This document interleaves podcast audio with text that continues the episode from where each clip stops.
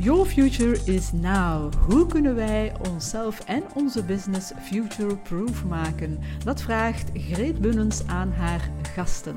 Enjoy! Alright, yes, Jonathan, are you ready? Yes, I'm ready. ik ben ongelooflijk, ongelooflijk blij om, uh, om jou uh, uit te nodigen of uitgenodigd te hebben op mijn Your Future is Now uh, podcastreeks. En ik ben heel benieuwd wat, wat dit gesprek ons gaat brengen, uiteraard. Heb je er zin in, ja? Ja, ik heb er echt zin in. Ja, heerlijk. Yes, yes, yes, net een sprong in het diepe, maar wel leuk. Ah, voilà, kijk. En van sprong in het diepe gesproken. Ik heb hier voor mijn verjaardag een, uh, een pot gekregen, de kletspot heet dat. En daar zitten allemaal vragen bij. En uh, dus ja, ik weet niet welke vraag eruit gaat komen. Dus jij moet stop zeggen en dan uh, komt er een vraag uit en dat mag je niet beantwoorden. Dus ik hoop dat dat een decent vraag is, of misschien net niet. Allee, dus, ja, is goed. Ja. Zeg maar. Stop. stop. Yes. Oké. Okay. Bij welke film heb jij helemaal in een deuk gelegen? Dat is een, een brave vraag. Um, ja, de laatste echt, echte keer dat ik, um, en dat moet ik echt denken aan, aan de bioscoop, was 22 Jump Street. Ah ja. Super, super fout. En met uh, Channing Tatum en um, ja, ik, ik, lag helemaal in een scheur. Toen heb ik hem laatst opnieuw gekeken. Ik weet niet, uh, toen vond ik hem dus minder grappig, maar op dat moment toen ik hem in de bioscoop zag, was het het juiste moment en de juiste humor. Right. Super. Dus 20, maar het is 21 Jump Street of is dat 22? Is dat, is dat vervolg of wat? Ja, dat is ah. het vervolg. Ah, ja. ik heb destijds, toen ik uh, jong was, heb ik naar de oorspronkelijke 21 Jump Street gekeken. Dat was op de Franstalige posten. En dat was met Johnny Depp. De jonge ja. Johnny Depp hè, in de late, late 80s, early 90s. Uh, ik denk dat ik het ergens in de, in de jaren 90 heb bekeken. Zo. Uh, Johnny Depp in het Frans. Dus, uh... en de tweede vraag die hier ook bij hoort, en die vind ik wel interessanter. Um, heb jij ooit iemands leven gered of is jouw leven ooit gered? Tell me more. Um, ik kan die vraag op meerdere niveaus beantwoorden. Want uh, ik ben militair geweest. Ik ben op uitzending geweest. Ah ja, oké. Okay. En um, puur in het feit dat ik daar ben, weet ik zeker dat ik de bevolking die daar was op meerdere uh, manieren heb kunnen helpen en heb geholpen, zonder op detail in te gaan. Ja. Um, en ik zelf ben zeker absoluut geholpen door mensen in mijn omgeving. Uh, dat, toen ik het moeilijk had, op momenten um, dat ik op mensen durfde te vertrouwen en te bouwen, um, ben ik ook echt wel geholpen. Dus op een andere manier is mijn leven gered, maar dan op een positieve manier. Dus, ja. Uh, ja, ja, dat zijn waardevolle, waardevolle momenten in mijn leven. Uh -huh. Ja, want op, op momenten dat het moeilijk gaat en uh, ja, je zegt daar twee dingen alvast. Van één, durven hulp te vragen ook. En, uh, en ten tweede ook uh, zien wie er ter hulp schiet. Hè? Is, dat, is dat voor jou een eye-opener geweest om te, om te zien van ja, wie zijn nu de echte vrienden? Heb je dat toen ontdekt? Of? Ik denk dat het, in mijn geval was het altijd, of, of meer het hulp durven vragen en daarvoor openstaan, waardoor het wat eh, voor anderen makkelijker was om het ook te kunnen geven. Ja. Um, weet je, ik ben heel goed in geven, maar ontvangen is iets wat, wat ik uh, heel hard aan het leren ben. En de afgelopen jaren gaat dat eigenlijk pas goed.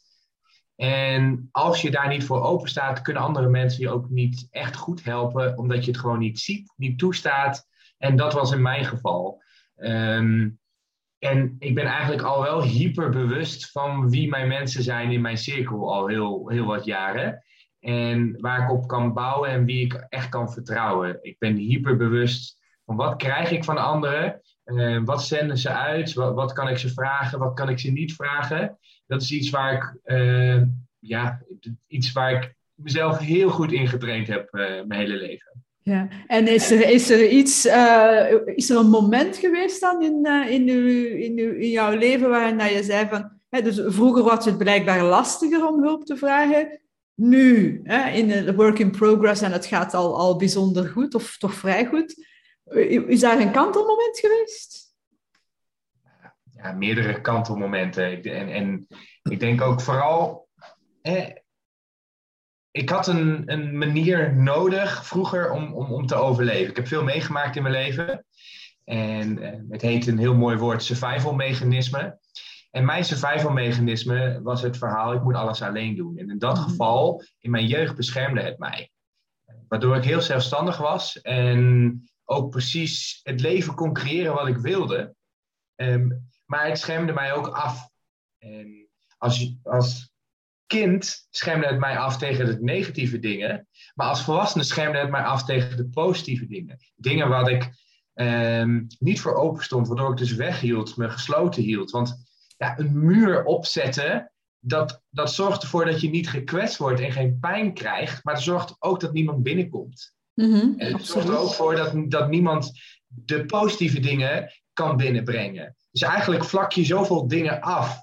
En ja, dat stukje, dat heb ik een shift gemaakt. En eigenlijk is dat sinds dat ik drie jaar geleden ondernemer ben geworden. En realiseerde dat ik het niet meer alleen kon als ondernemer. In mijn leven en, en, en in het werk en alles wat ik heb gedaan in mijn, eh, voordat ik ondernemer werd, kon ik heel goed alles alleen doen. Dat is geen probleem. Mhm. Eh, ik ben heel sterk alleen. Maar dan werd ik ondernemer. En moest ik van alles doen. Ik, ik, ik ben echt, ook als ondernemer, ik ben gewoon mijn passie gaan volgen. En het is iets wat ik in, in de loop van de jaren steeds meer ben gaan onderzoeken en ook stappen in ben gaan zetten. En eigenlijk kwam ik daarachter, ik vond het zo fijn om mensen te helpen begeleiden en uiteindelijk een coach te worden.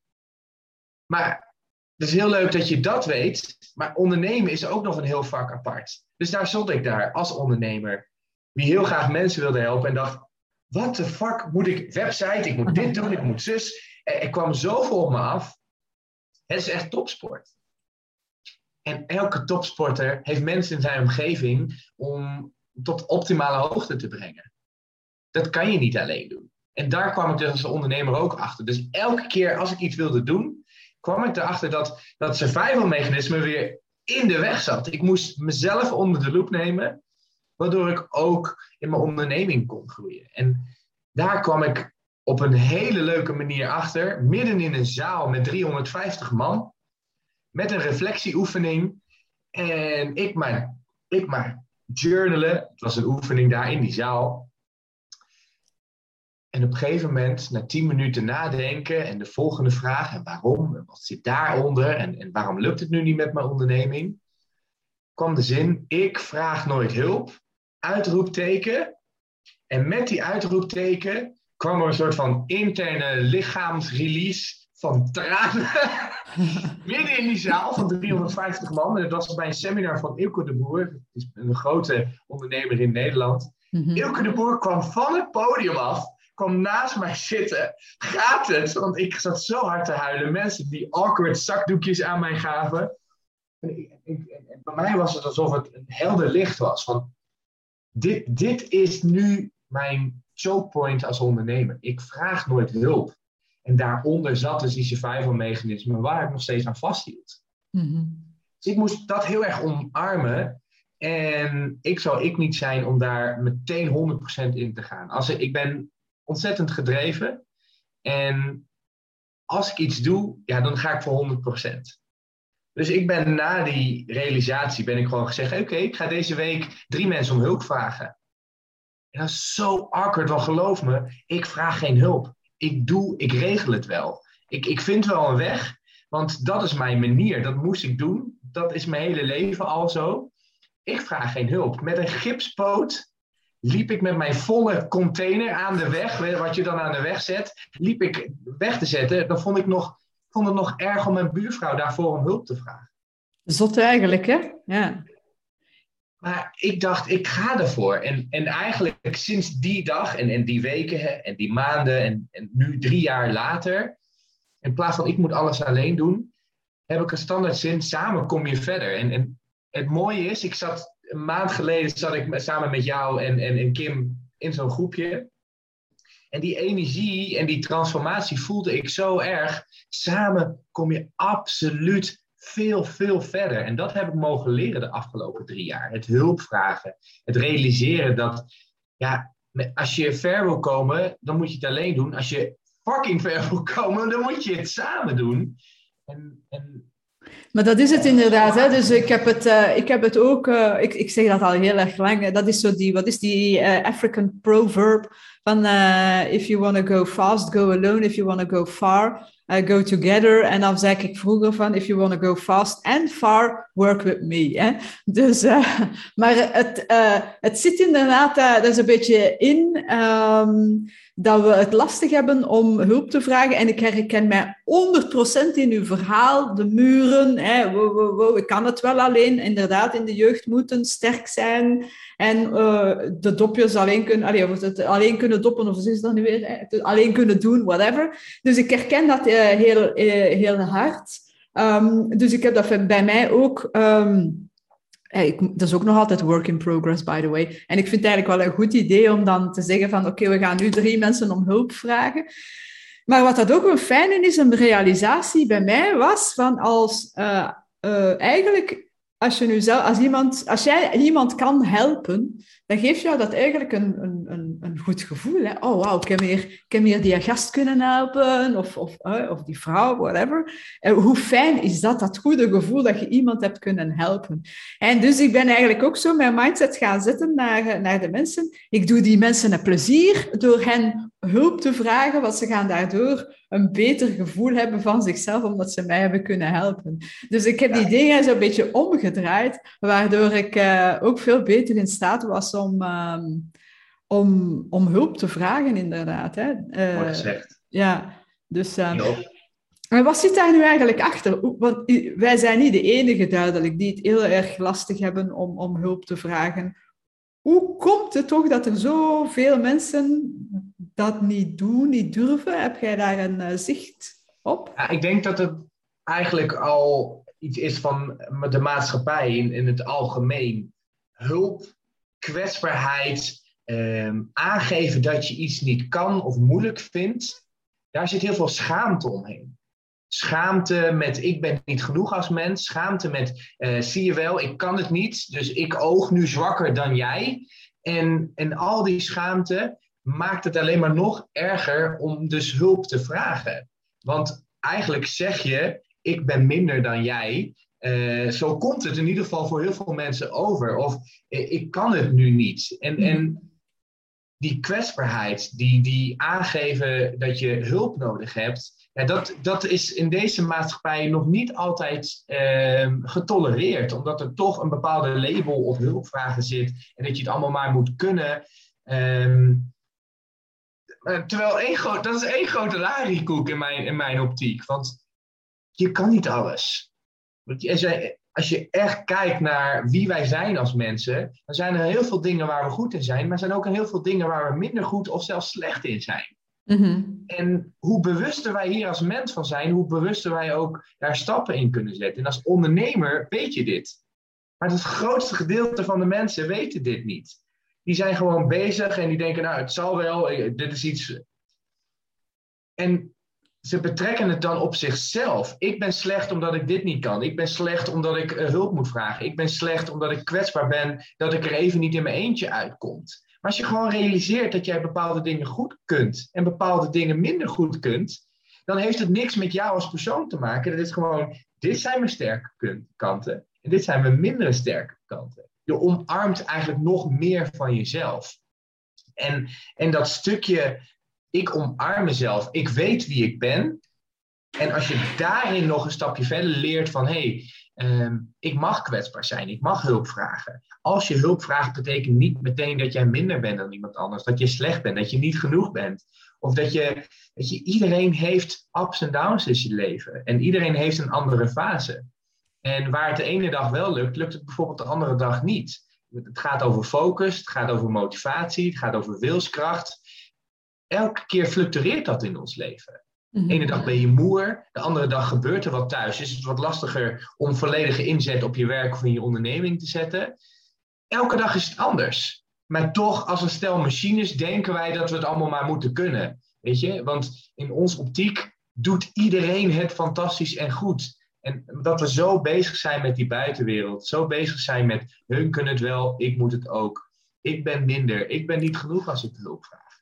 Maar omarm gewoon jezelf. En, en in deze maatschappij is dat heel lastig, want je moet heel bewust zijn voor wie je bent. Je moet heel bewust zijn dat, dat als je hulp vraagt, dat het niks mee te maken met, heeft dat jij minder bent of dat jij slecht bent in wat je doet je hebt goede kanten en je hebt minder goede kanten waar je goed in bent. En hoe meer je dat realiseert, hoe veel gerichter je ook bezig kan gaan met jouw talenten. Met de dingen waar je goed in bent, met waar je passie van hebt. Mhm. En hoe gerichter jij dus ook hulp kan vragen naar mensen waarvan je weet: hé, hey, wacht eens even, hier ben ik rete goed in, hier heb ik niemand voor nodig hier ben ik minder goed in. Wat nou als ik een expert zou zoeken die hier heel goed in is, die dat stukje waar ik niet heel goed in ben, perfect kan aanvullen? Nogmaals, samen kom je verder. Dus precies met jouw talenten en dat stukje waar een andere expert heel goed in is, daar kom je alleen maar drie keer verder mee. Maar alleen dat stukje tussen vragen en hulp zoeken en jezelf onderzoeken, ja, dat, dat is ontzettend lastig in deze maatschappij. Want het gaat allemaal om bewustwording. En dat is iets wat ik als coach natuurlijk leer ik mijn klanten meegeef. En die bewustwording en het realiseren van, het maakt niet uit, je bent niet slecht als je hulp vraagt. En, en ook dus vanaf mijn stukje, dus de afgelopen jaren realiseren, ik kan heel goed geven. Maar eigenlijk, hoe beter je ook kan ontvangen, hoe makkelijker je ook weer kan geven. Het, is een wisselwerking. Absoluut, ja. Het is ook wat dat in jou zit, dat je kan teruggeven. Hè? Dat is inderdaad een wisselwerking. Uh, maar dat is, dat is inderdaad een, eh, een, een, een wisselwerking. Hè. Je kan niet weggeven wat er niet in je, in je zit, uh, zegt men wel eens. En, um, en, maar dat betekent ook dat je jezelf mag vullen. Hè. Je bent vol van jezelf. Dat is, zo, dat is eigenlijk een... Uh, dan, dan, noemen ze negatief. Hè? Dat is zo van, ah ja, hè, jij vindt jezelf, ik weet niet wat. Maar vol zijn van jezelf is eigenlijk wel uh, bijna een noodzaak, zou ik bijna zeggen, om, om te kunnen geven ook. Als je leeg bent, kan je niet geven. Nee, absoluut. En, en, en je raakt leeg van niet hulpvragen. Je raakt leeg van jezelf naar beneden halen. Je raakt leeg van te zeggen dat je zwak bent, dat je iets niet kan en, en dat je maar struggelt. Terwijl soms even je kwetsbaar opstellen, soms even hulp vragen, zorgt ervoor dat je juist sterker blijft in plaats van zwakker. Ja, en ik denk ook dat je daar niet, uh, wat veel mensen, zeker dan ook ondernemers, en zeker die ondernemers die, zoals wij, uh, coaching, advies, teaching, weet ik veel, die dat doen, ehm, hebben dan de neiging, ja, maar we moeten het allemaal weten. maar dat is, dat, is, dat te gek voor woorden, we kunnen het niet allemaal weten. En het is ook niet omdat je dan eens ehm, echt kwetsbaar inderdaad opstelt en durft zeggen van, ja, ik weet het niet, ik ga het voor u uitzoeken, of dan moet ik eens vragen aan iemand anders, whatever, dat je daardoor aan respect gaat verliezen. Integendeel zelf. Ik heb ook liever dat iemand mij zegt, ja, ik weet het niet, maar ik ga het voor u uitzoeken, dan iemand die zegt, ja, ik weet het en zo is het, en dan zit je met advies waar dat je niks mee aan kan vangen. Dus uh, dat, dat is ook de bedoeling niet. Hè? Dus uh, ik, ik, ik, ik heb echt zo... Ik denk dat mensen inderdaad een stuk, een stuk het gevoel hebben van... Uh, ah ja, maar dan zullen ze mij niet voor vol aanzien. Dan, uh, dan ga ik respect verliezen als ik niet alle antwoorden heb. Terwijl het net het omgekeerde is in mijn ogen. Ik werk liever met mensen die echt puur zijn en ook in hun puurheid durven toegeven dat ze het af en toe een keer niet weten. Of dat ze een keer een mindere dag hebben. Of we zijn ook maar mensen en eh, we hebben onze sterke en minder sterke punten, zoals hij je aangeeft. En laat ons die sterke punten omarmen en waar dat het minder sterk is, ja oké, dan zoeken we daar oplossingen voor. Hè? Onder andere door hulp te vragen. Ja, en, en puur alleen al het feit. Weet je, ik weet het niet. Weet je, er hangt zoveel soms voor ons samen. En, en een van de heel veel angsten wat wij hebben als mens is: ik ben niet genoeg of ik moet erbij horen. En, en, en dat is iets wat wij heel veel voelen bij alles in ons dagelijkse leven. Of het nou op social media is of in, in ons onderneming of wat dan ook. En, en daarvan uitspringen en zeggen: Ik weet het überhaupt niet. Dan kan ermee zeggen van, oh, jij bent minder dan ons, je hoort niet bij ons, of ik ben niet genoeg. Er zit zoveel van die pijnen daaronder, dat het soms makkelijker is om mee te praten. Soms ja, klopt. Om een half antwoord te geven op vage kennis wat je niet hebt, dan eigenlijk te erkennen dat er iets is wat jij niet beheerst, maar dat mag er zijn. Maar vanuit een angst voor wat de andere partij ervan vindt, vanuit een angst van wat jij intern voelt, van ik ben niet genoeg als ik het even niet weet, daarvoor doen we heel veel van dit soort hulpvragen niet. Daarvoor durven we ons dus niet kwetsbaar op te stellen of te zeggen, ik weet het niet. Gewoon simpel, jongens. Zeg gewoon, ik weet het niet. Je kan namelijk niet alles weten. Nee. Weet je, zelfs Google weet niet alles. En Google weet nog duizend keer meer als ik. Weet je? En een miljoen keer meer als ik. Maar maar ja, wat weten we ook? Hè? Dat is wat Oprah Winfrey ook altijd vraagt op het einde van haar Soul Sessions, uh, heet dat denk ik. Hè? Ze heeft dus een podcast. En uh, op het einde vraagt zij altijd zo van, what do you know for sure? Hè? Dus van, wat weet je zeker? Um, maar wat weten wij zeker? Er zijn weinig dingen die, die we echt weten. Hè? Uh, er zijn een aantal dingen, en dat is dan puur intern dat je voelt van ik wist bijvoorbeeld, ik zei altijd, ik weet dat ik ooit een huis ga hebben in de Provence. Ik wist dat. Hè? En ik zei dat altijd, dat was voor mij een weet, dat was niet een geloof.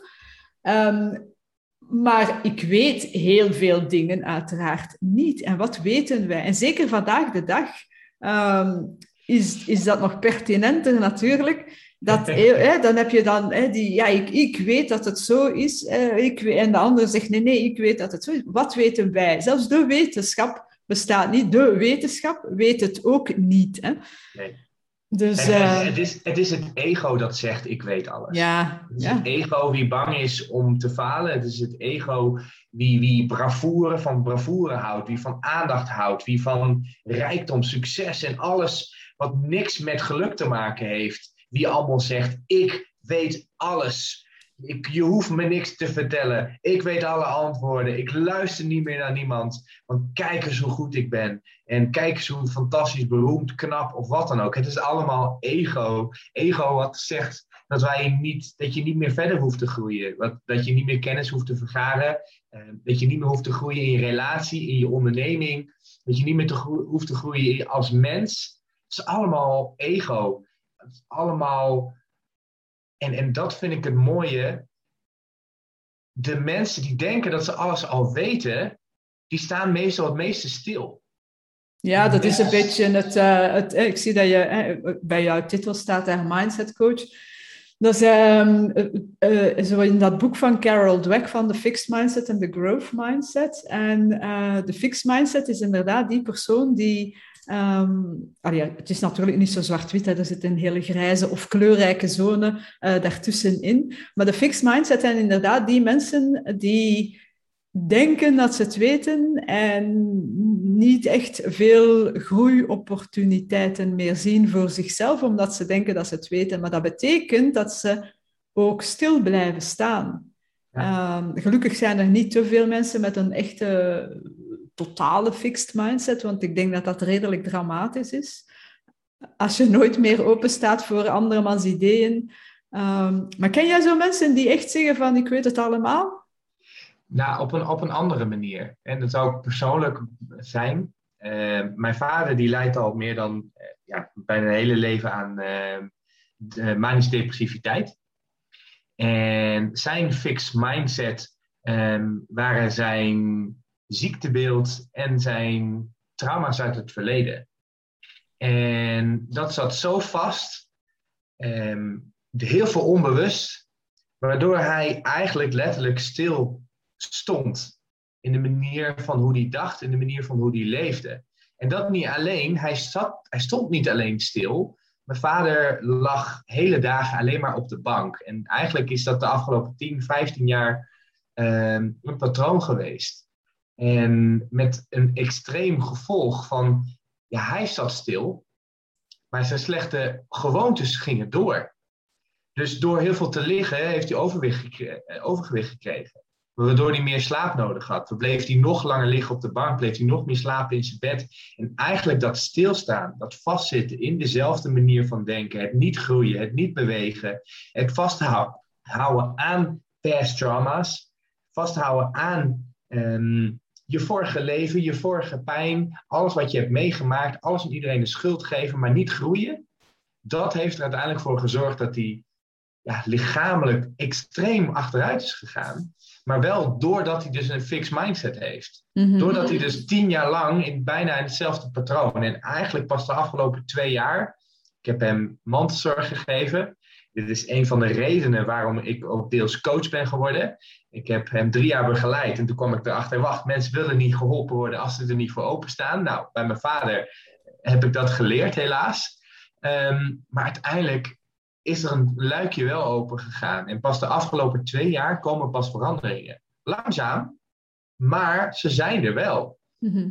En dat zie En ik heb dus een extreem voorbeeld van iemand die heel nabij me staat. Van wat doet een fixed mindset met je? Wat doe je, doet het met je als je altijd maar hetzelfde denkt? Als je maar blijft leven in het verleden. Als je blijft leven met je trauma's. Als je uh, je label op de kop geeft ik ben depressief, door, daardoor kan ik dit niet. Ik ben zus, puntje, puntje. En ja, dat zorgt ervoor dat jij stilstaat. En het moment dat je een vinger wijst, neem je nooit verantwoordelijkheid. Op het moment dat je verantwoordelijkheid niet neemt, zul je ook nooit groeien. Want er, is er altijd een reden waarom het niet zou lukken op het moment dat je met een vinger gaat wijzen.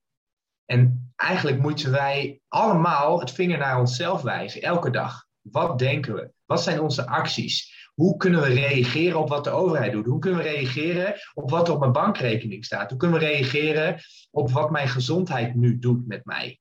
En hoe meer je dit realiseert, hoe minder je met vingers naar de buitenwereld gaat, wijzen, maar meer naar jezelf, ja, dan kun je dus weer die groei krijgen in jouw leven.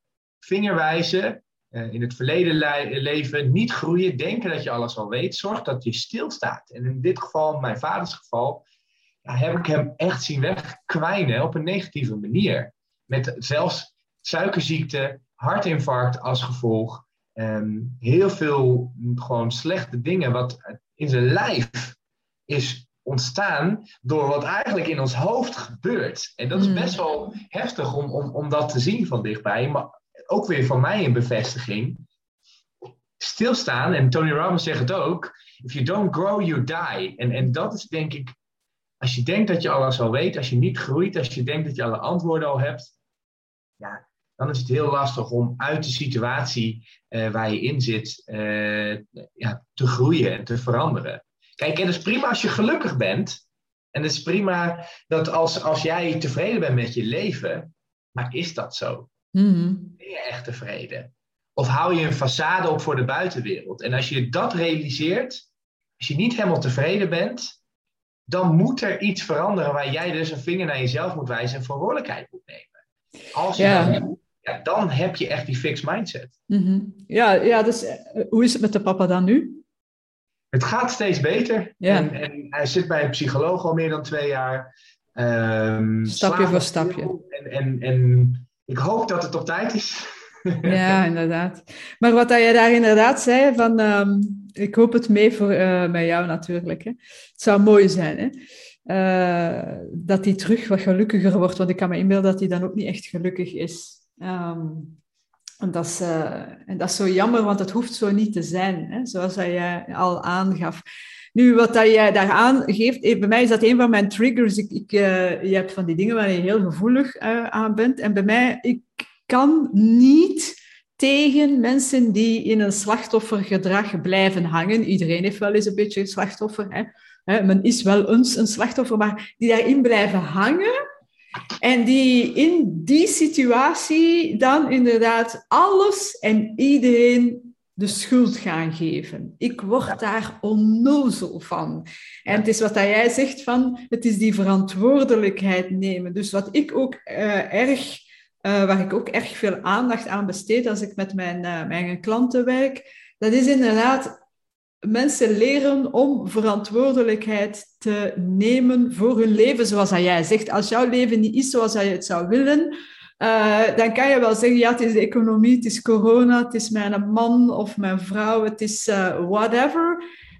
Begin gewoon bij jezelf. Dat is eerlijk gezegd ook veel gemakkelijker dan te moeten zeggen, ja, je, kunt, je gaat niet zomaar corona wegkrijgen of je gaat niet zomaar uh, uw man veranderen, maar jezelf, de zelfverantwoordelijkheid nemen en eens gaan kijken, oké, wat...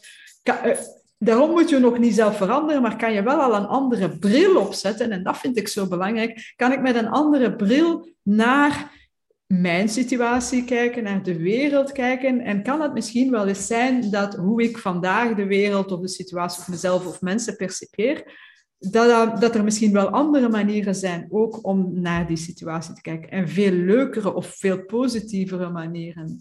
Um, en, en dat vind ik inderdaad ook een, een hele belangrijke. En waar dat ik denk dat er te weinig aandacht, ik weet dat eigenlijk niet, is dat in onze opvoeding dat wij. Eh, want ik vind het wel een beetje een ziekte van de tijd. Is het, dus ik vraag het mij af, is dat iets in onze opvoeding um, dat mensen, of veel mensen, toch moeite hebben om echt die verantwoordelijkheid te nemen voor zichzelf, voor hun daden, voor hun gedachten, voor hun doen? ja, tot, tot een bepaalde hoogte word je eigenlijk tot 18 of tot je 22 jaar eigenlijk altijd verteld wat je moet doen. Mhm. Als het wel niet in je opvoeding is, is het uh, in je sportvereniging, is het op school. En als je blijft studeren, is het misschien zelfs tot je 25ste. Het is je baas, het is je opvoeder, het is overal waar je komt, wordt eigenlijk tegen jou geacht. Um, dit is hoe wij leven, dit zijn de regels, um, dit moet je maar volgen. Wat ervoor zorgt is dat we heel veel individuen hebben die heel goed kunnen volgen. Het schoolsysteem is er zelfs zo tot gemaakt. We hebben een heel ouderwets schoolsysteem wat fabriekwerkers, eh, voor fabriekwerkers was bedoeld. Maar dat werkt niet meer in deze maatschappij. Een maatschappij waar je heel erg voor jezelf moet nadenken. Een maatschappij was, wat intens verbonden is met het internet, met alles om ons heen. En het collectief en altijd maar luisteren naar wat anderen doen, dat maakt ons niet altijd even gelukkig. En het is heel lastig om te leren om voor jezelf na te denken. Kijk, ik heb het geluk met mijn survival mechanisme waar ik het over had, dat ik altijd alles alleen moest doen. Dus altijd voor mezelf heb moeten nadenken. Waardoor ik heel rijp en heel erg goed gegroeid ben in wat ik vind, hoe ik het moet doen, heel erg op mezelf moet vertrouwen. Maar voor heel veel mensen geldt dat niet zo. En dat betekent niet dat, dat mensen niet hun eigen stem vinden in het leven. Maar je moet, het helpt wel heel erg mee om daar bewust van te zijn. Van wat vind ik leuk? En, en die mindfulness, die interne dialoog en daarachter komen.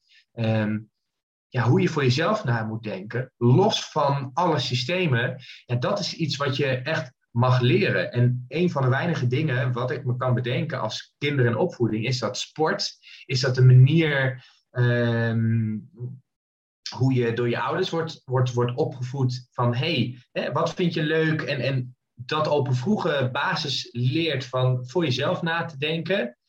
Um, reizen, uh, ja, peergroeps tot een bepaalde hoogte. Maar daarin zit ook een plafond. Ik denk dat dat heel erg meehelpt. Dus het valt echt wel aan te leren, maar het mag meer in deze maatschappij. Een maatschappij wat, wat ons leert om te volgen. Terwijl we nu in een maatschappij leven met ja, ontzettend veel mogelijkheden. En een hele wereld en dat is nu al, moet je nagaan over de toekomst voor de kinderen die nu opgroeien. Die totaal verbonden uh, zijn met het internet en alle mogelijkheden die daaruit gaan komen. Er worden nu dagelijks duizenden nieuwe banen gecreëerd door middel van social media, door middel van de online wereld. Nieuwe banen die voorheen niet bestonden, nieuwe banen waarbij het oude systeem, het oude schoolsysteem, het volgen, dat heeft helemaal geen nut meer. En dat is de wereld waar we wel naartoe gaan, waarmee we dus wel heel erg moeten realiseren. Uh, jongens, hoe kunnen we ervoor zorgen dat mensen en onze kind en onze jeugd en dat soort dingen, iets waar ik mijn klanten ook heel erg bij help hierbij, van hé, hey, op welke manier denk jij, op welke manier voed jij je kinderen op?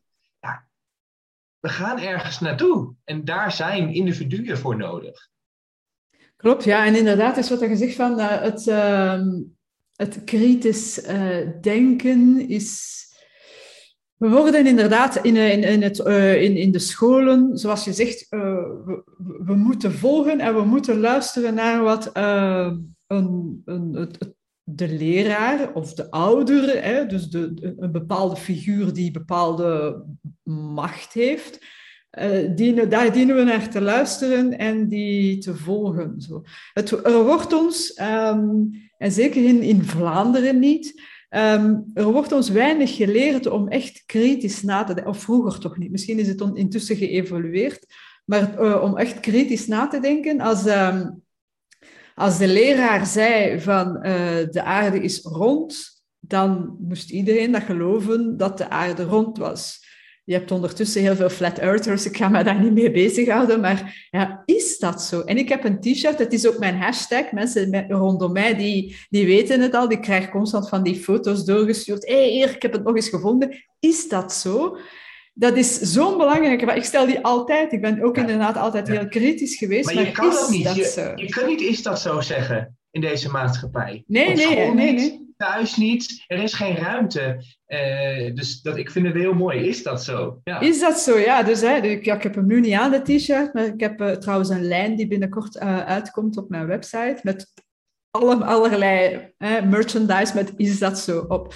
Um, maar omdat ik inderdaad wil, wil allee, helpen, mensen helpen anders kijken naar, naar de situatie. En we zien dat vandaag, het is heel erg pertinent, Um, in het ganse coronavaccinatie-verhaal uh, zie je ook hier weer een hele sterke polarisatie natuurlijk. Maar je ziet ook dat er heel veel mensen gewoon volgen.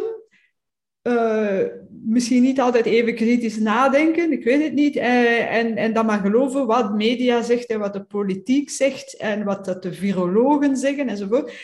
En ze gaan zomaar volgen. Ja, maar het is ook iets biologisch, hè? Precies weer, komt weer bij onze angst. hey, help, ik hoor niet bij. Onze oerbrein die zegt, we horen deel van een tribe. Geloof me, zet iedereen een witte pet op in, in, in België, zet iedereen een gele pet op en automatisch ga je verdeeldheid krijgen. Want je voelt je automatisch verbonden met diegene wie jouw pet draagt. Zo simpel is het. Want mhm. dat is biologisch zo in ons, zit zo vast. En om dat te doorbreken, moet je heel sterk als individu zijn. Ja. En, en, dan hebben we het niet eens over groepen, maar dan hebben we het zelfs over de overheid, die je ook ziet als een bepaalde status, als een bepaalde uh, geloofwaardigheid, waarbij nog meer dingen meespelen dan alleen maar de tribe en ik hoor daarbij. Dus, dus het vertrouwen uh, enzovoort, alle emoties die daarbij komen, of de tegenovergestelde emoties van een andere groep. Ehm, dus biologisch gezien snap ik dit ook wel wat er gebeurt nu in deze. Absoluut, zeker en vast. Ja, het wordt ook natuurlijk ook goed, goed gespeeld zo. Hè? Dus uh, angst. ja, angst is het inderdaad. En, en, en, en, erbij horen, niet voor jezelf nadenken. Weet je, en heel veel mensen denken ook absoluut voor zichzelf na. En heel veel mensen. Maar er zijn, er zijn ook vast wel heel veel mensen die vanuit die angst dat, dat ze er niet bij horen. Vanuit de angst om niet op te vallen. Vanuit de angst beslissingen maken van hé, hey, Ehm, ik doe het maar, want anders val ik op. kop boven het maaiveld uitsteken, zoals dat de Nederlanders zo mooi zeggen. Ja, dan val ik op. Dus als ik gewoon meega, dan val ik niet op.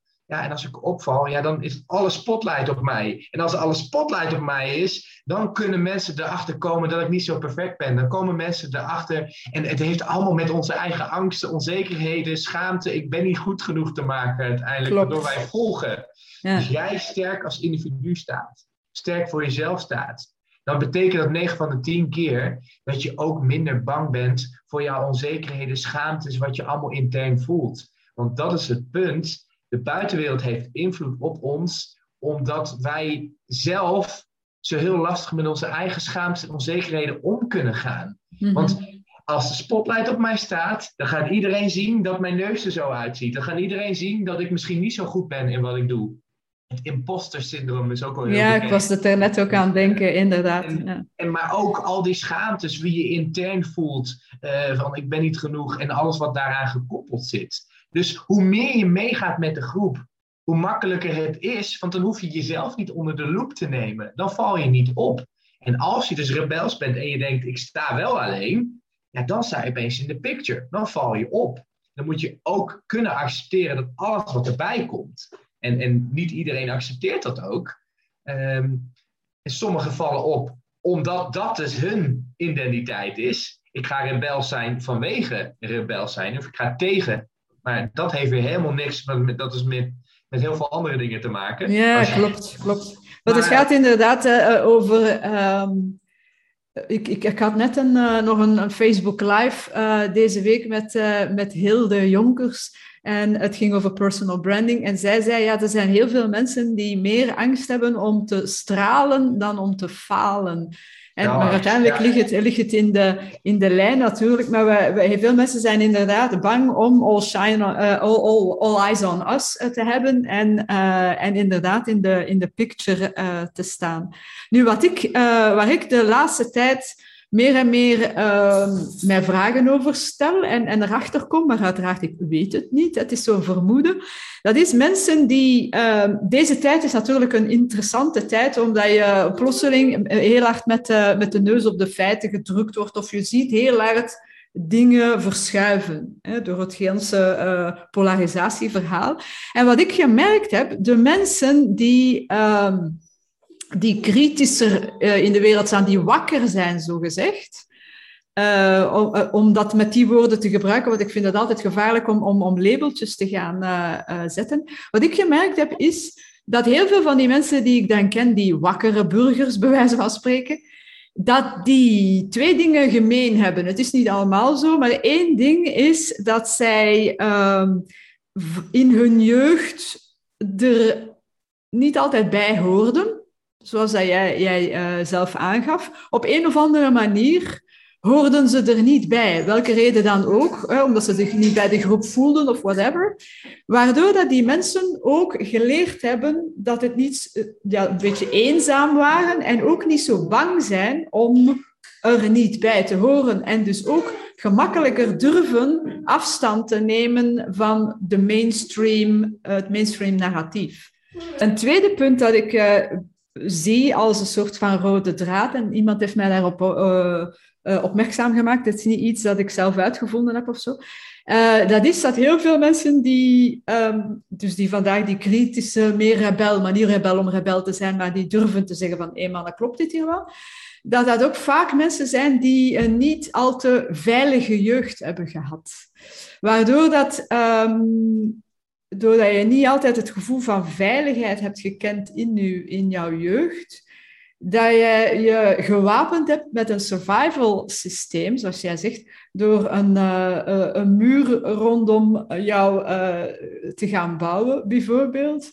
Um, maar daardoor zijn wij, wij, want ik heb dat ook gehad, zijn wij misschien wel meer um, zijn we minder volgzaam, omdat we niet zomaar geloven wat dat er allemaal gezegd wordt en dat we behoedzaam zijn ook voor bepaalde personen in gezag.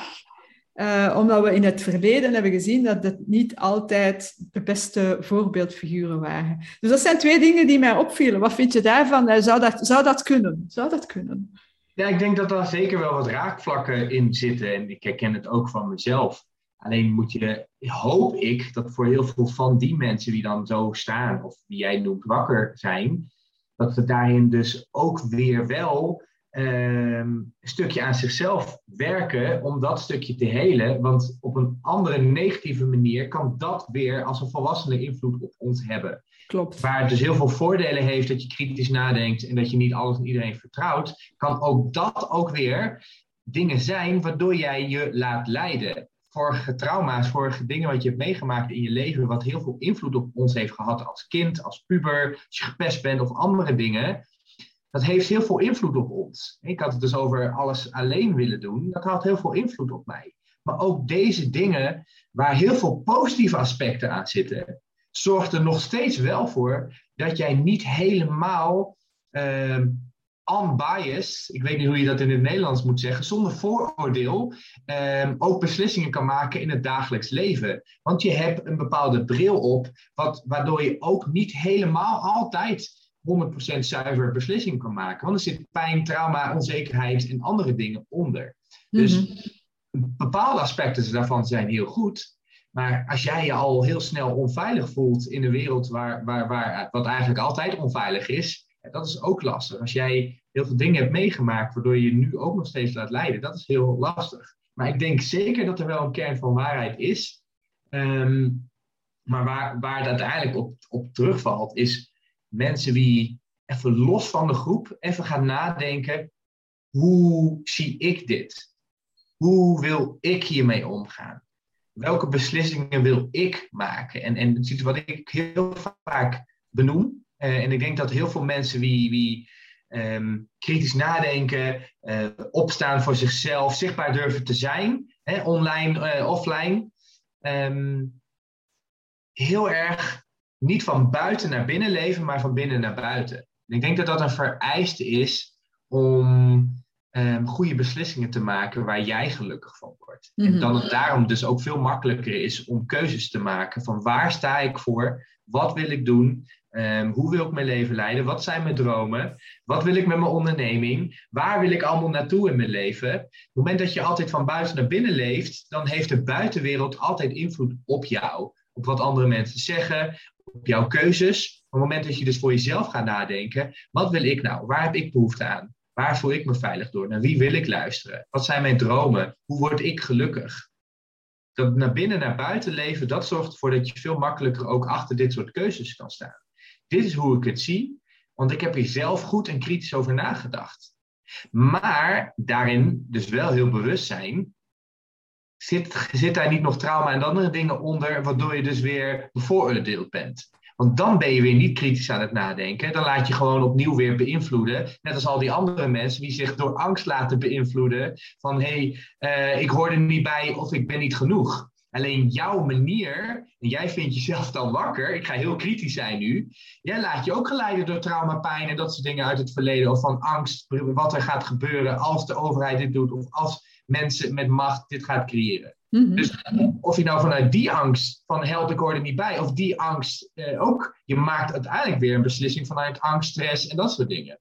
Dus hoe stabieler en hoe rustiger je die beslissing kan maken, hoe beter dat ook is. En ja, soms mag er ook wel absoluut angst zijn, natuurlijk. Maar weet ook dat jij intern ook heel veel beïnvloed kan worden door heel veel pijn uit het verleden, trauma, dingen wat je hebt meegemaakt. En ja, absoluut. Hè, absoluut hè. Dus, uh, allee, en ook uit vorige levens, als we daar mogen in geloven. Um, ja. En voor wie daarin mee is. Um, maar nu ga ik wel diep hoor. Ik ga wel heel kritisch en ik ga wel heel diep. Ja, maar het is het, dat is het ook zo. Hè. Dus ik denk ook van, ja, ik vind gewoon dat vandaag de, de situatie natuurlijk een, een hele mooie uh, ik voel mij zoals een onderzoeker, zo, of, of een beetje Sherlock Holmes in, in, wat is er uh, aan de hand. En uh, ik denk dan inderdaad van enerzijds, oké, het, het, is belangrijk. Ik zie dat, dat, dat het belangrijk wordt van mensen dat ze durven leren kritisch nadenken en niet durven altijd volgen, zoals je zegt.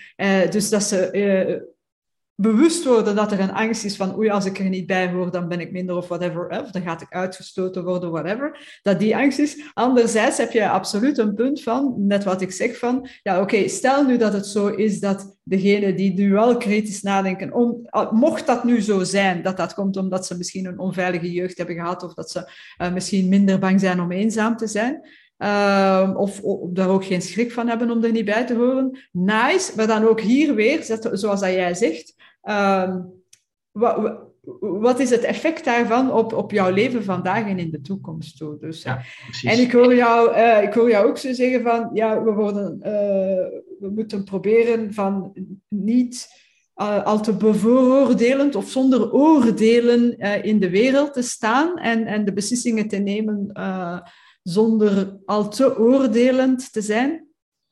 Ik vraag mij dat af, bestaat dat? Mensen die niet oordelen, kan dat?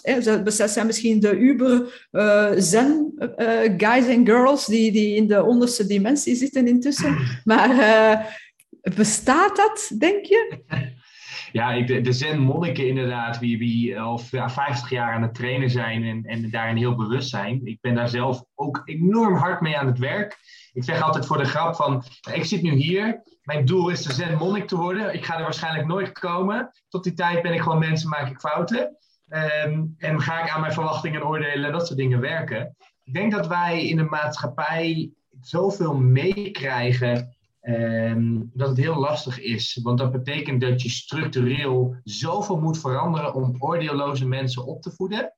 Want iedereen van ons maakt wat mee. En daar vellen we een oordeel van. En dat oordeel geven we door aan onze vrienden, mensen, kinderen en iedereen met wie we in aanraking komen. We spreken ons uit en heel veel van die dingen wat we uitspreken zijn oordelen. Andere mensen nemen dat weer aan. En dit gebeurt al vroeg in ons, ons als we opgevoed worden. Racisme is ook iets wat aangeleerd oordeel is bepaalde angsten is, is soms angsten wat jij van je ouders meekrijgt. Het is allemaal oordeel van help, mijn moeder vond een spin super eng, dus nu moet ik dat ook maar eng vinden. Maar je wordt niet geboren met die angsten. De 9 van de 10 angsten die heel veel mensen nu hebben, dat zijn, is aangeleerd. En dat is dus aangeleerd door wat we zien in de maatschappij, door andere oordelen en mensen in onze omgeving die zeggen, wees daar bang voor. En daar bang voor zijn is ook een oordeel. Ja. En, en, dit moet je niet doen, want dat is spannend. Spannend is een oordeel. Weet je, val maar niet op, is een oordeel. Wees maar niet jezelf, is een oordeel. Zeg, wees maar niet kritisch, steek je hand op in de klas. Want als je vragen stelt, hè, dan ga je niet mee. Dat is ook weer allemaal dingen waar we zo ingrained in deze maatschappij, zit dat zo in ons systeem, dat we oordelen hebben over alles en iedereen. En terugkoppelend op, terugkoppelend op ehm, als ik dan nog dieper op de stof mag gaan, het is ook makkelijker. Want zonder oordeel kijken betekent dat je jezelf aan de kant moet zetten. En praktisch, niemand kan dit bijna. Echt, en in jezelf aan de kant zetten betekent in het nu leven. Nou, als je ergens een beetje bewust van bent van mindfulness, ga vijf minuten stilzitten uh, en, en doe je ogen dicht. Duizenden en één gedachten gaan er dat is dus niet in het nu-leven. In het nu-leven is helemaal opgaan en alles gewoon ervaren zoals het is. De meeste, meeste mensen leven in het verleden of in de toekomst. En wat moet er morgen gebeuren of welke pijn? Hè? Als je het hebt over mijn vader, welke pijn heb ik in het verleden geleefd? En je herhaalt een plaat van vroeger. Dus omdat mensen niet in het nu leven, betekent dat ze constant alleen maar bezig zijn met oordelen en, en andere dingen. En met het verhaal van vroeger wat ze oordelen, met de stress van morgen. En om, om echt goed oordeelvrij te leven, betekent dus dat je jezelf aan de kant moet zetten. Dat je niet in het verleden moet leven. Dat je niet in de toekomst moet leven. Dat je probeert een blanco canvas te zijn. Weet je, alle stress en dat soort dingen. Want wat jij ziet in de buitenwereld is 9 van de 10 keer reflectie van je binnenwereld. Dus alles oordeel wat je hebt is vaak uit eigen angst, trauma en ervaringen en dingen wat je hebt meegekregen uit je opvoeding. Zonder oordeel betekent dus dat je zoveel intern werk moet doen, dat jij zo hyperbewust bent van wat je gedachten zijn, wat je angsten zijn, uh, hoe je denkt, hoe je in de wereld staat. En de volgende stap is dan ook, hoe kijk ik naar iemand anders? En als je echt naar iemand kijkt, dan moet je iemand zien. En als je iemand echt wilt zien, dat betekent dat je ernaar moet luisteren, dat je, moet dat je iemand moet begrijpen, dat je iemand moet verplaatsen, dat je compassie of empathie moet tonen. En empathie is zelfs, je staat letterlijk in iemands schoenen. Je probeert een gevoel, een pijn, een herinnering eh, waar iemand anders over praat, bij jezelf te vinden, een stukje bij jezelf, om die verbinding met iemand aan te gaan. En compassie is echt begrijpen waar iemand doorheen gaat door echt te luisteren. Nou, die twee dingen eh, is ontzettend moeilijk. Ja, en de stap verder is nog wat je zegt van compassion. Hè? Compassion uh, uh, en, en forgiveness. Dat, dat, is eigenlijk nog een stap, nog een stap verder. Hè? Dus dat zou kunnen degene die u schade berokkend heeft, kunnen vergeven. Um, en niet zomaar vergeven, ja oké, het is goed, ik heb het vergeven, het is al. Hè? Maar, maar werkelijk door die andere persoon ook met die empathie naar die persoon te kunnen kijken en op die manier ook te kunnen gaan voelen van, ah, oké, ergens begrijp ik waarom die, die persoon mij onrecht heeft aangedaan.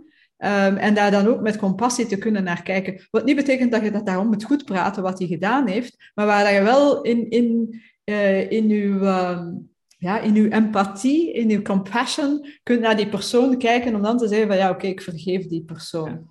Dit doen wij dus bij alles en iedereen, doen wij dit niet. Want weet je hoeveel energie en tijd en hoeveel headspace en, en heartspace het kost om iedereen te zien als mens? Mhm. Dus om dat niet te doen, is het makkelijk om iemand snel een hokje te plaatsen. Dit is wie die persoon is, want ons brein houdt van shortcuts. Zo snel mogelijk zorgen dat het een shortcut is, want dan hoeven we er niet over na te denken dat het een automatisering is, dan hoeven we hier niet bewust van te zijn. Dus dat oordeel is alleen maar makkelijker, want dan hoef je niet overal zoveel moeite voor te doen. Het is zoveel meer moeite om naar iemand te kijken en iemand echt te zien, om iemand te oordelen. Dus het, het oordeel, het empathie en, en de compassion, ja, dat betekent dus dat die box opeens niet meer bestaat. Die box waarvan ik denk dat jij bent, de, de oordelen die ik heb, die moet ik even aan de kant schuiven. Ik moet mezelf aan de kant schuiven. Holy shit, dat is wel heel moeilijk. Moet die oordelen en, en het hokje wat ik voor de, iedereen in de buitenwereld Ehm, bewust en onbewust bewust creëer, moet ik aan de kant schuiven. En dan pas kun je kijken. Dus al deze eigenschappen, nou, je, ik, hoe ik het nu al zeg, denk ik, wauw, ja, geen wonder dat het heel lastig is om zonder oordelen te kijken, want het heeft heel veel intern werk te maken. Ehm, je moet jezelf heel goed kennen, je moet jezelf aan de kant zetten. Je moet weten dat je in hokjes denkt, dat je anderen in hokjes plaatst. Dan moet je proberen die oordeel aan de kant te zetten. En dan moet je nog eens met compassievolle of empathie ogen naar iemand kijken. Want dan pas zie je iemand. En als je pas iemand ziet, dan zullen de oordelen minder worden. Ik hou van documentaires van bijvoorbeeld mensen van de Koekoeksclan. Die dan bijvoorbeeld met een donkere man uh, een hele dag uh, door het leven gaan. En er zijn heel veel mooie documentaires daarover gemaakt. En dat, dat, dat de grootste racist die dan een hele dag met een donkere man omgaat. Van de Koekoeksclan. Op een gegeven moment zegt... En dan, shit, ik moest lachen om een grapje van hem. En opeens hem gaat zien als een mens. Niet die oordeel, niet het hokje. En dat hij eigenlijk zegt, ja, alle zwarte mensen zijn erg, behalve jij. En in één keer krijg je het, dat, het, hokje, het, het, hokje klopt niet meer. Mm van zwarte mensen zijn gevaarlijk, dat, dat is onrein bloed of wat dan ook die koekoeksklan denkt.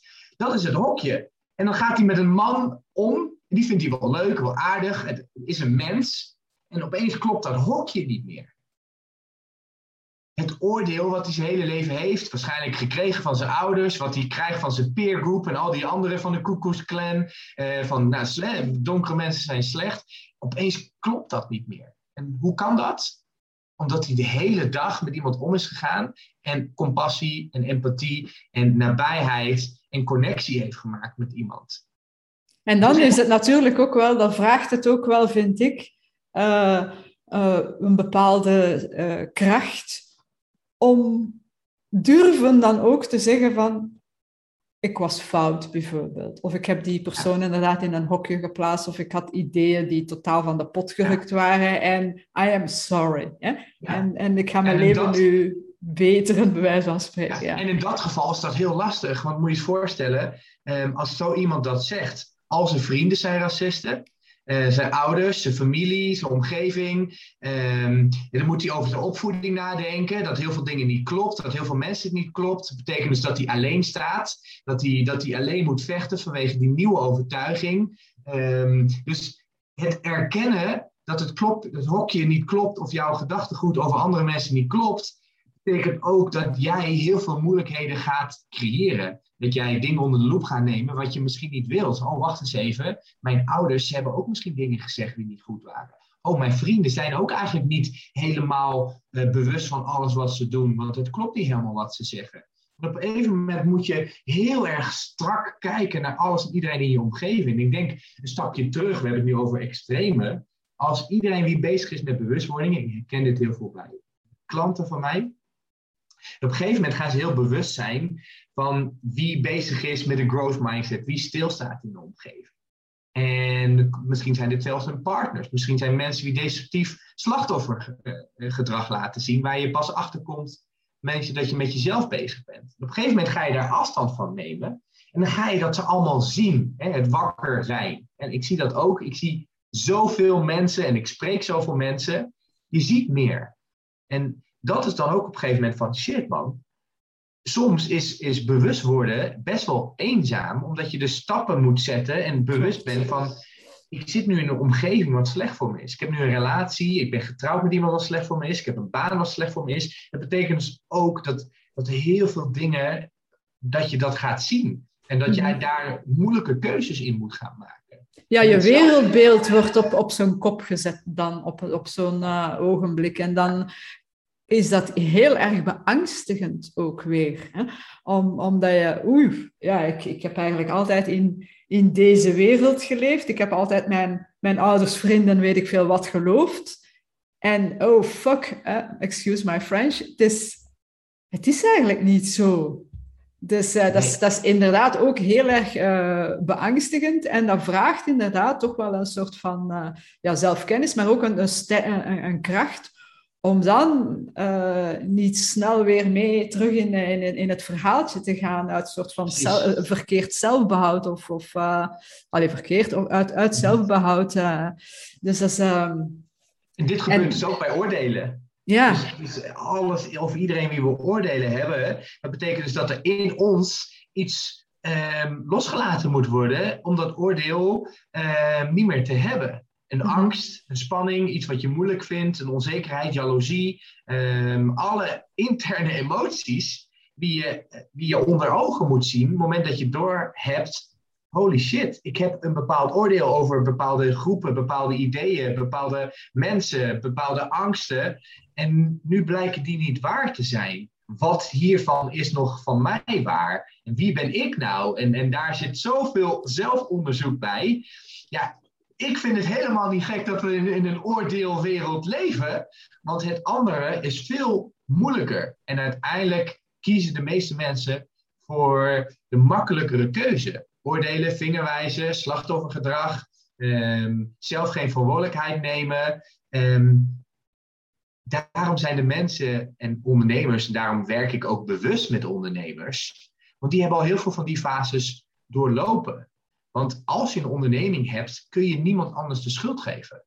Ja, er zijn er, nogthans, hè, er zijn er nog altijd die dat natuurlijk wel ja. Ja, maar jij bent de baas. het, het, is dan, het is de regering, ja, met, ze hebben te veel belastingen. Oh, er komt nu weer een belasting. Hè? Of, of ik moet mijn, mijn zaak sluiten omwille van, uh, van, van coronatoestanden enzovoort. Het is de schuld van die of die of die.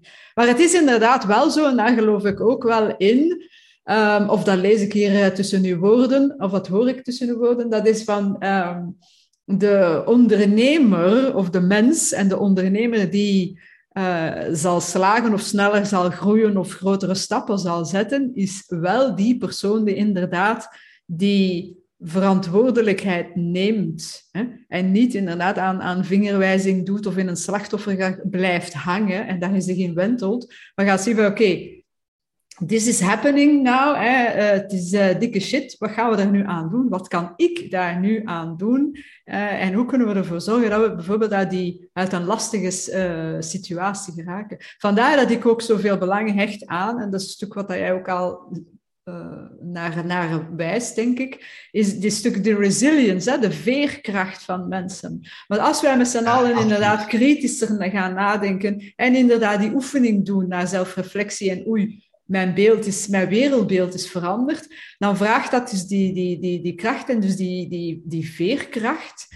en die weerbaarheid ook en resilience, ja, om daarmee te kunnen omgaan. En ik denk dat dat echt een van de, uh, de, ja, we de, de skills of de competenties van, uh, van de toekomst is, dat is die resilience. Hè? Dus dat we, dat we echt inderdaad veel veerkrachtiger in het, in het leven staan, is echt superbelangrijk, zeker als, uh, als ondernemer. Ja, ja, en veerkracht en voor jezelf na kunnen denken, ik denk dat dat enorm waardevol uh, is. En ik denk dat, dat dat ons heel erg helpt. En veerkracht, en dat is het mooie, dat kun je trainen. En je kunt dat oefenen. Je hoeft niet te wachten tot, er, tot er wat ergs gebeurt om hier beter in te zijn. En verantwoordelijkheid nemen kun je ook in oefenen. Ja. De, de, meest mini, mini kleine babystap, dat kun je daarin oefenen, in beide gevallen. Dat is het voordeel. Mocht je hier nu tegenaan lopen of mocht je herkennen in wat wij zeggen, weet dan dat het trainbaar is dat jij in veerkracht, in, in oordelen, in zelfbewust zijn in leven van binnen naar buiten, niet van buiten naar binnen. Dat je je daarin kan trainen. Dus er is hoop, er zijn mogelijkheden dat dit ook kan veranderen. En dat is zo waardevol. En dat vind ik ook zo waardevol in mijn vak. Want dit is iets wat ik dus dagelijks doe met mijn klanten. Kijk eens wat je nu hebt. Er is zoveel meer mogelijk. En ik zeg het ook heel vaak. Er is zoveel meer mogelijk dat wij soms denken, omdat wij zo vastzitten in ons oordelen zo vastzitten in ons angsten, zo vastzitten in het record van het verleden wat opnieuw aan het playen is, vastzitten in de zorgen van morgen, vastzitten in wat doet COVID, wat doet de overheid, dat we helemaal niet bewust zijn dat er meer mogelijk is. Meer headspace, meer heartspace, meer motivatie, meer positiviteit, meer energie. Er is meer mogelijk als wij manieren vinden om daar intern mee om te gaan. Als we daar reguleren. Dat betekent dus dat je heel veel moeilijke keuzes moet maken. En er is een quote die ik dagelijks met mijn klanten gebruik, of in ieder geval heel vaak. Dat is: Easy choices, hard life. Hard choices, easy life. Weet je, het is, het is lange termijn voldoening boven korte termijn plezier. Het is mhm. de keuzes die we maken waar we niet altijd zin in hebben. Het zelf reflecteren, het doorhebben dat we geïrriteerd zijn of dat we oordeel hebben over andere mensen. Eh, bewust zijn dat uiteindelijk de overheid of wie dan ook in de wereld niet ehm, ons op een bepaalde manier laat voelen totdat wij dat toelaten. Toelaten, absoluut. En, en, dat is het. Hè?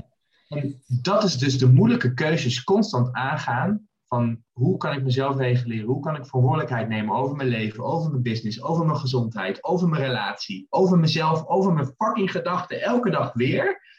En hoe meer je dat doet, hoe meer je die moeilijke keuzes maakt in je leven, hoe makkelijker je leven gaat worden. Hoe meer je uit gaat stellen, hoe meer je voor korte termijn plezier gaat, hoe meer je oordelen hebt en vingerwijst. Dat in eerste instantie is het veel makkelijker. Ik doe het ook wel eens. Ik irriteer me ook wel eens aan mensen. Ik wijs ook wel eens mijn vinger. We zijn ook maar mensen. Ja, maar uiteindelijk weet ik dat mijn leven daarin niet vooruit gaat. Of dat mijn situatie daarin niet verbeterd wordt. Dus in eerste instantie is het makkelijker om de chocoladereep naar binnen te werken en niet te sporten. Um, maar uiteindelijk, als ik de moeilijke keuze maak om een sportkleren aan te trekken en wel naar een sportschool te gaan en gezond te eten, dat ik er meer uit ga halen met mijn leven. En zodoende bij alles. Die moeilijke keuzes maken in eerste instantie, wat heel lastig is om je angsten aan te kijken. Om aan zelfreflectie te doen. Om je trauma's te helen. Andere mensen niet de schuld geven, overheid niet de schuld te geven. Hoe meer je dus een mooie leven gaat krijgen, veel mooier leven. En dat is zo waardevol. En als je dit toepast in jouw leven en onderneming, dan weet ik zeker dat je dus weer gaat groeien. Want automatisch ben je dan hyperbewust van de keuzes die je maakt. Mhm. Ik weet dat dit een moeilijkere keuze is voor mijn business, maar ik kan dit beter gaan doen. Want als ik een makkelijke keuze maak, dan hou ik hem misschien eventjes vol. Eh, maar uiteindelijk gaat dat dus een negatief effect hebben. Dus welke moeilijke keuze moet je maken? Ja, en, en uh, allee, het is ook zo'n beetje op ons pad ook, denk ik dan. Hè? Dus als je blijft op dat uh, gemakkelijke pad en, oh, en, je vermijdt, hè, je bent blind voor de keuzes die je eigenlijk zou moeten kunnen maken.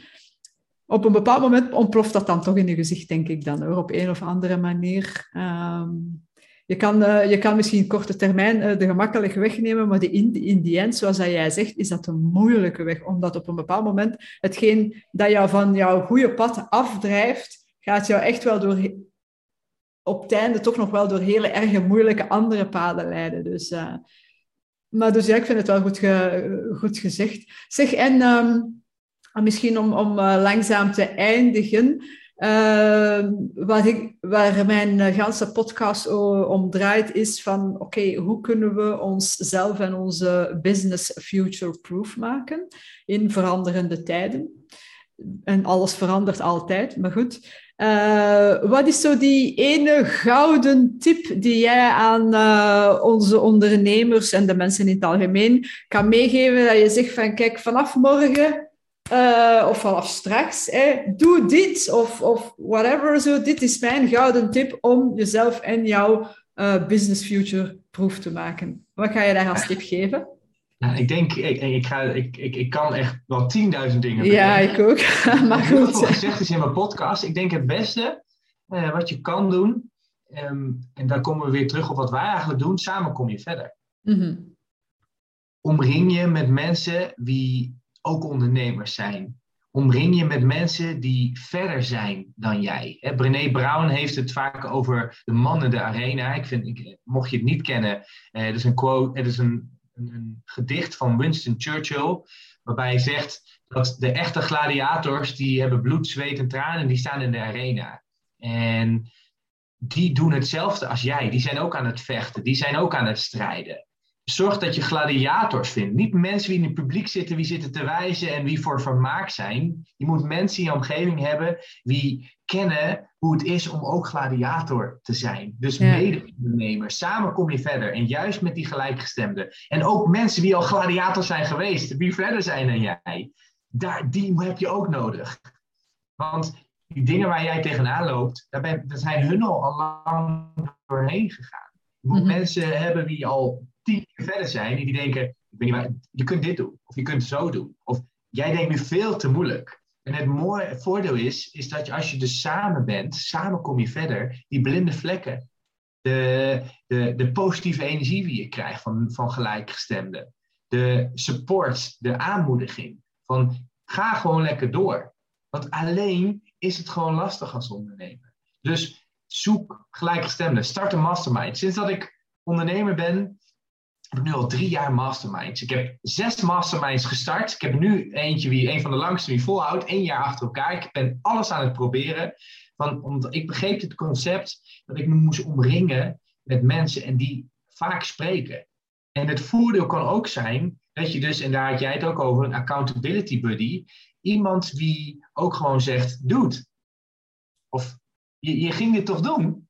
Jij wil dit toch?